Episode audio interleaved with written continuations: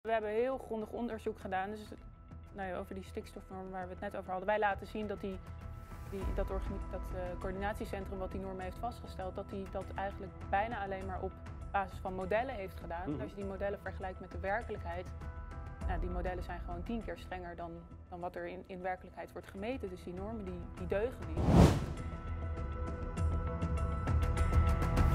Welkom bij Café Weltsmerts. In aanloop naar de Tweede Kamerverkiezingen van 22 november zullen wij hier geregeld eh, Kamerleden die op de lijst staan voor welke partij dan ook de kans geven om zichzelf te presenteren en eh, hun standpunten, die van hun partij en waarom die standpunten bij hun eigen persoonlijke standpunten passen. Eh, vandaag heb ik de grote eer om te mogen ontvangen van Forum voor Democratie Liedewij de Vos. Liedewij, hartelijk welkom. Dankjewel, leuk om hier te zijn. Dat, dat vinden wij ook. En we gaan het niet eh, hoofdzakelijk en zeker niet uitsluitend over eh, Forum en over de politiek hebben. Want je hebt iets eh, fantastisch moois gedaan dit jaar, samen met Thierry Baudet, oh, Thierry Baudet sorry, een boek geschreven met de titel Niemand in de cockpit. Ehm, een ontluisterend relaas over de stikstofcrisis. Of de vraag, is er een stikstofcrisis? Precies, ja. Ehm, voordat we het daarover gaan hebben, wil ik heel graag weten, wie ben jij?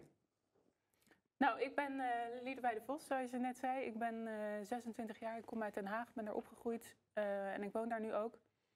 Ehm, en ik heb biochemie gestudeerd in Utrecht destijds. Dus dat kwam ook heel mooi van pas eh, bij dit boek. Ja. Ehm, master neurowetenschappen gedaan. Toen ik die had afgerond, ben ik als beleidsmedewerker gaan werken voor de Tweede Kamerfractie voor Forum. En ik heb naast mijn studie biochemie heb ik ook conservatorium gedaan, dus ik ben violiste. Even erbij. Ja, dat was een pittige combinatie. maar eh, ja, ik zeg altijd, ik, aan de ene kant, hè, dus de, die beta-kant, echt, eh, nou wiskunde is het niet, maar wel eh, formules, dat soort dingen. Ja. En aan de andere kant de creatieve uit, uitlaatklep. Dan is er dus in met beide hersenhelften niks mis in jouw Precies, geval. Ja, dus Ja. ik kon beide hersenhelften. Als de ene moe was, dan kon ik de Ja. andere gebruiken. Dus ik heb het altijd een heel fijne combinatie gevonden. Ben je nog actief als eh, violiste? Ehm, nou, de afgelopen maanden wel wat minder, onder andere door het schrijven van boeken en natuurlijk ook de campagne. Ja. Maar ik probeer wel ook door het jaar heen. Ik doe af en toe mee in orkestprojecten en ik heb zelfs ook nog wel les af en toe. Dus ik probeer het wel echt bij te houden. Maar ja, wel, wel iets minder natuurlijk dan, eh, dan vroeger. Ja, en nu ineens op de eh, zesde plek op de lijst voor Forum voor Democratie. Ja, Wat bezielde jou om de politiek in te willen? Nou, dat begon eigenlijk, was een hele tijd ook in mijn eh, studententijd actief voor de jongerenvereniging. Dus eigenlijk sinds het begin van Forum voor Democratie wel betrokken. Ehm, maar eigenlijk begon mijn behoefte om echt eh, zelf ook eh, ja, mijn steentje bij te dragen aan Forum eh, aan het eind van mijn master. Dus ik zat in Rotterdam, een onderzoeksmaster neurowetenschap. En dat was precies in de periode dat corona begon. Mhm. Dus ik ben ook een tijd naar huis gestuurd. Kon mijn experimenten in het lab toen niet doen. Ehm, en ik zat in een heel medische omgeving. Het was in het Erasmus ziekenhuis, de onderzoeksafdeling. En ik had eigenlijk verwacht dat daar wel wat kritische vragen op een gegeven moment zouden komen. Dat mensen toch hun twijfels zouden hebben over de mondkapjes of de vaccinaties. Mhm. En dat gebeurde niet. Dus eh, ja, mijn, mijn plan om eh, het onderzoek in, onderzoek in te gaan, promotie te gaan doen, dat soort dingen, begon me toch wel af te vragen of ik nog jarenlang tussen mensen wilde zitten die die kritische vragen niet stelden. Want jij had die vragen wel gesteld, begrijp ik. En daar ook Ja, een, ik- een antwoord op gevonden, wat in ieder geval tegen het narratief. Nou ja, eh, ik had eh, zeker mijn, mijn twijfels natuurlijk over die lockdowns. En Ja. net eigenlijk hetzelfde als, als Forum. eh, afgezien van die eerste paar weken dat we dachten, oh, even Mhm. passen op de plaats, was ik er daarna wel vrij snel over uit dat het niet goed was wat er, wat er verder aan eh, maatregelen werden getroffen. Dat we gewoon weer, Is, eh, is, daar de, is daar een klik tussen jou en Forum ontstaan? Is dat het moment dat je dacht van, hé, hey, dat is de partij die mijn... Eh, nee, dat was al wel veel eerder. Dus dat was eigenlijk al na de Tweede Kamerverkiezingen in 2021. Of in aanloop daarna. Toen heb ik ook voor het eerst op, eh op Forum voor Democratie De uil van gestemd. Minerva-tijd. Nee, daarvoor nog. Dus in 2017 was dat ehm, de allereerste Tweede Kamerverkiezingen waar zij, uh, Baudet... Oh ja, want de uil van Minerva is Provinciale Staten. Klopt, Ja, ja. ja, ja, klopt. Ja, dus in 2007, 2017 eh, ben ik het allemaal gaan volgen. Toen heb ik op ze gestemd. En toen kwam er vrij snel daarna een zomerschool. Daar heb ik me ook meteen eh, als jong meisje voor, ja, want je was, toen, je, bent toen een- je was 21 toen, eh, Toen als ik was snel ik reken. eh, 19. 19 zelfs. Ja.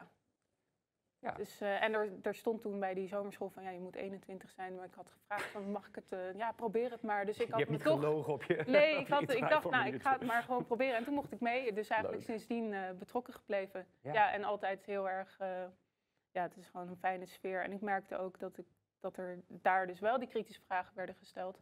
En dat trok me eigenlijk Ja. het meeste. Dan wil, ik, toch heel graag met jou over dat boek gaan hebben. Met name de inhoud erover. Want ik, ik, ik heb ehm, eh, ook mijn eh, eh, nou ja, ik zeggen, bedenkingen gehad bij de, ehm, het, het stikstofdossier, Mhm. de stikstofcrisis waar sprake van zou zijn. Ehm, wat is volgens, volgens de, de, de geldende wetenschap het probleem met stikstof? Kun je dat, kun je dat kort samenvatten? Ja, dus kort gezegd zou stikstof, dus eh, dan specifiek stikstofverbindingen, dus dat zijn stikstofoxide uit de industrie en ammoniak uit de landbouw, die zouden een schadelijk effect hebben op de Nederlandse natuur. Ja. De uitstoot daarvan zou zo hoog zijn dat de Nederlandse natuur heel ernstig zou beschadigen. Ehm, en ja, dat moeten we voorkomen ook om, omdat we moeten voldoen aan Europese regels. Het is allemaal het, het verhaal, zou ik Ja. maar zeggen. En, en welk deel van de natuur heeft daar dan last van? Want ik begrijp dat er Ja, allerlei eh, eh, eh, beplantingen, flora, fauna, heeft er totaal geen last van. Of, of vaart er zelfs wel bij als er veel stikstof is. Maar een bepaalde mossoort of zo. Nou ja, dus ehm, omdat dit dus een probleem zou zijn, zijn er bepaalde stikstofnormen. En die zijn vooral streng voor eh, vegetatie zoals heide bijvoorbeeld. Heide was het, ja. Die ehm, ja, wat minder goed tegen stikstof zou Ja. kunnen. En ja, het gevolg van, van deze aannames is dat er drastische maatregelen nodig zijn, omdat de stikstofuitstoot hoger is dan die normen die we nu Mhm. hebben. Dus, dus die uitstoot stoot moet drastisch naar beneden en daar zijn heel strenge maatregelen. Oké, dan wil ik dat gelijk even met jou destilleren naar... Want je zegt enerzijds zijn er normen bepaald om een probleem, namelijk dat, dat sommige heidesoorten er slecht tegen kunnen, eh, te voorkomen. Of, of, Mhm. of de- de- boven die norm heeft heide en andere dingen een probleem. Ehm, is, het, is de norm het probleem of is de uitstoot het probleem? De norm is het De probleem. norm is het probleem. Dus die normen die, die gaan eigenlijk al een hele tijd terug. Die zijn in eh, 2019 zijn ze in de Nederlandse wet opgenomen. Dat was de, de rotmaatregel van eh, Rutte, naar aanleiding van de, de pasuitspraak. Dat zullen veel mensen misschien nog wel weten. Ehm, maar eigenlijk zijn die normen ook al veel eerder. Die spelen al een jaar of twintig een rol in het Nederlandse beleid. En ze zijn in eerste, in eerste, in eerste instantie vastgesteld door de Verenigde Naties Hm, eh, al vanaf de jaren negentig. Eh, en daar heeft Nederland ook weer een, een sleutelrol gespeeld. Want Nederland heeft destijds gezegd: oké, wij willen die normen wel vaststellen. Dus wij gaan namens de Verenigde Naties een eh, coördinatiecentrum oprichten in Nederland. Dat werd ook ondergebracht bij het RIVM en betaald door de Nederlandse overheid. En dat eh, centrum is die normen gaan vaststellen. En ja, het gevolg is uiteindelijk geweest dat die in de Nederlandse wet terecht zijn gekomen Ja. en dat we nu dit beleid hebben. En wat zijn de gevolgen van het beleid? Want wat, wat, welke maatregelen staan ons nu te wachten? Nou ja, dus het begon eh, in 2019 met ehm verlagen van de maximumsnelheid Ja. van 130 naar 100. Was dat Ehm, zinvol? Of was dat ook een... Nee, dat is ook toegegeven dat dat geen zin heeft gehad. Maar ja, die maatregels die hebben we nog steeds. Ja. We rijden nog steeds 100 km per uur. Volgens mij heeft het partje van Kok ook nog. Dus ja, dat zijn wel precies. meer. Dat geldt voor heel veel dingen. Dat is eigenlijk ook precies eh, een, van de, een van onze conclusies in het boek. Dat er steeds wordt gezegd van eh, we moeten heel strenge maatregelen nemen voor een of ander paniekprobleem. en dat die maatregelen worden dan vervolgens genomen. Ondertussen wordt duidelijk dat ze niet nodig waren, maar het beleid wordt niet bijgesteld. Nee. Dus, ehm, maar dus behalve dus die eh 100 km per uur heb je natuurlijk met name voor de boeren nu heel strenge maatregelen. Dat er ook met onteigening wordt gedreigd. Ja.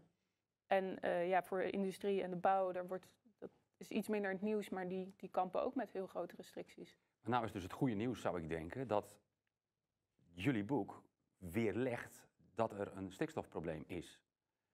Ja, En dat, dat is onderbouwd. Ja we, hebben, we hebben heel grondig onderzoek gedaan. Dus nou ja, over die stikstofnormen waar we het net over hadden. Wij laten zien dat die, die, dat, dat eh, coördinatiecentrum wat die normen heeft vastgesteld, dat die dat eigenlijk bijna alleen maar op basis van modellen heeft gedaan. En Mhm. Als je die modellen vergelijkt met de werkelijkheid, nou, die modellen zijn gewoon tien keer strenger dan, dan wat er in, in werkelijkheid wordt gemeten. Dus die normen die, die deugen niet. Ehm, en die zouden we ook eh, gewoon van tafel moeten halen. En dat kan ook gewoon. En jullie hebben dat boek natuurlijk en die hele studies aangeboden aan allerlei instanties die daar eh, eh, de afgelopen jaren druk zijn geweest met maatregelen bedenken. Die zijn natuurlijk meteen allemaal teruggedraaid. ja, was het maar zo makkelijk, hè? Maar, maar- wat, wat, wat, is er, wat is er wel gebeurd naar aanleiding van jullie publicatie?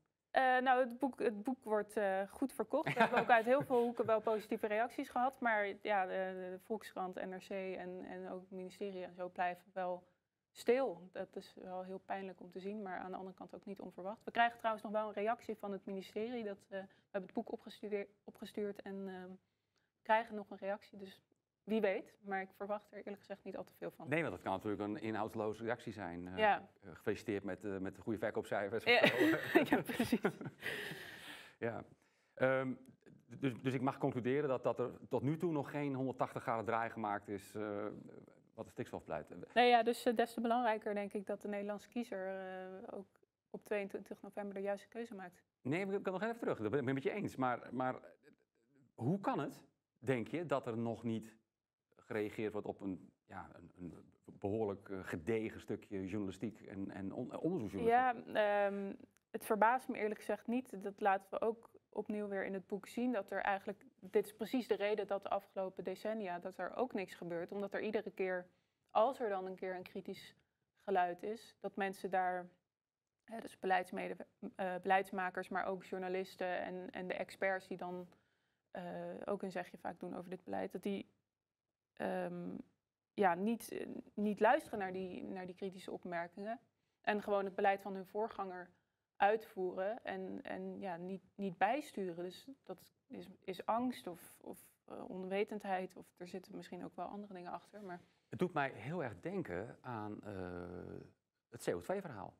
We hebben hier bij Welsmets meerdere keren eh, Marcel Krok eh, aan Mhm. tafel gehad. Die eh, heel vroeg al, toen El Gore begon met zijn Inconvenient Truth agenda, Ja. dat Marcel Krok al heel snel gezegd heeft van, ho, ho even, hier worden hele gekke aannames gedaan. Hij werd toen meteen ook koud gesteld in de mainstream media en, en mocht nergens meer schrijven. Eind deze maand overigens gaat hij hier bij ons, bij Welsmets, in het auditorium een, een lezing geven over de klimaatgekte. Dus, dus mensen erbij willen zijn, het kan nog. Ehm, ik, ik hoor en zie heel veel parallellen. ja. Nou ja, dus ons boek is ook, hè, het heet Niemand in de cockpit, een stikstof case study. Ja. Dus wat wij eh, hè, dus in detail hebben uitgezocht op het, op het gebied van het stikstofbeleid, is waarschijnlijk ook van toepassing op heel veel andere onderwerpen. Dus eh, corona of klimaat. Het probleem is dat, dat ehm, ja, de beleidsmakers niet in staat zijn uit te zoomen en kritische vragen te stellen. En ook soms tegen de stroom in te gaan eh, als blijkt dat het beleid wat ze hebben ingezet, dat dat niet de juiste route is. Ja, dan heb ik een kritische vraag voor jou. Want ehm, dat klinkt alsof er een. ehm, laat ik het anders zeggen. Kan het zijn dat het geen onkunde is of niemand in de cockpit, maar dat er een andere agenda van hogerhand wordt doorgevoerd waar de beleidsmakers naar hebben te luisteren? Of moet ik dan meteen een aluminiumhoedje hebben als ik dat zeg? Ehm, ik denk zelf niet dat er heel bewust een opdracht of iets dergelijks wordt gegeven als je daarop doelt. Maar ehm, het nou, zou het, wel. het is een wereldwijd eh, fenomeen. Mhm. dat er op allerlei agenda's totaal eh, problem, reaction, solution. Er worden Mhm. problemen gecreëerd waarvan al vrij snel blijkt dat het probleem er niet is. Maar de reactie en de oplossing blijven. Ja, ik, wat ik zelf denk is dat er wel een. Hè, dus in, een heel bewuste opdracht geloof ik niet zo. Maar eh, ik kan me wel heel goed voorstellen dat er een bepaalde denkrichting wordt ingezet. Mhm. En dat die wel door, door mensen op veel hoger niveau wordt, wordt aangezwengeld. En dat is ja, wel een vraag die we vrij expliciet openlaten in het boek. Ja. Omdat we daar voor het stikstofbeleid niet een heel directe aanwijzing voor hebben gevonden. Maar we gaan er bijvoorbeeld in de epiloog wel op in dat ehm, op andere gebieden, dus bijvoorbeeld Europese eenmaking en eh, de moderne kunsten, eh, dat daar eh, de Amerikaanse geheime diensten een rol hebben gespeeld in ja, het promoten van dat narratief. En ja, op dezelfde manier zou het zo kunnen zijn dat dat op het stikstofbeleid of het klimaatbeleid, dat daar ook bepaalde ja, mensen van hogerhand eh, een- een denkrichting hebben ingezet en dat de, de wereld daar vervolgens naar eh, is gaan handelen. Ja, maar eh, als ik je goed beluister, dan ontbreekt het aan bewijs. We hebben geen, ja, geen concrete bewijzen daarvoor ge- gevonden. ik denk op Nederlands niveau is het wel gewoon echt onkunde. Dat laten we denk ik in dit boek wel heel duidelijk zien. En dat, ja, dat maakt ook dat we relatief makkelijk het beleid ook zouden kunnen veranderen. Daar doen we ook heel concrete voorstellen voor. Welke andere partijen in de Kamer uh, ondersteunen dit verhaal? Zijn er andere partijen die het stikstofbeleid van tafel willen hebben?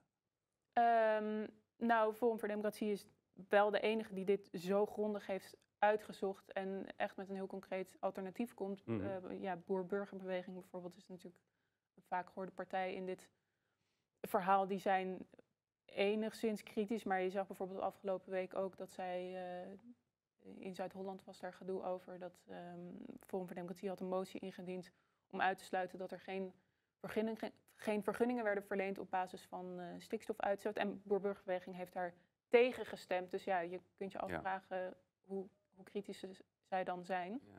Ja, ik stel de vraag omdat je straks natuurlijk in een situatie komt waar de helft plus één bepaalt. Mm -hmm. En um, dan klinkt dit vrij somber als je het over het stikstofbeleid ja. hebt. Of, of er moeten wel hele merkwaardige verrassingen op 22 november plaatsvinden. Ja, ja ik denk voor nu is het belangrijkste dat we gewoon uh, duidelijk vertellen wat, wat ons verhaal is. Ja. En uh, hopelijk zo groot mogelijk worden. En dan na 22 november, ja, er zijn dan misschien partijen die in mindere mate ook kritisch zijn, waar we dan misschien toch iets mee voor elkaar kunnen krijgen. Dat, daar kunnen ja. we natuurlijk altijd naar kijken. Maar voor nu is dit gewoon ons verhaal en uh, moeten we eerst maar eens kijken naar 22 november. Laten we dat dan ook meteen maar even doen, want je staat op nummer 6. Ja. En ik weet niet of jij de peilingen elke dag volgt, maar nou, wel vaak, het, ja. het, ziet er toch echt wel naar uit dat Walide bij de Vos in de Kamer Dat gaan zou zomaar kunnen, ja. En dan, hoe, wat, uh, je woont al in Den Haag, vertelde je mij, Ja. dus dat, uh, nou, dat, dat, Dat scheelt. Ja.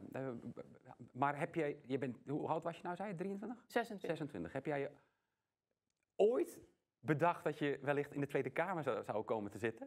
Of is dat gewoon een Eh, kinderdroom geweest? Nee, helemaal niet. Nee, ik heb eigenlijk altijd gezegd, ik wil, wil heel graag mijn steentje bijdragen aan, eh, aan FVD, aan de missie van FVD.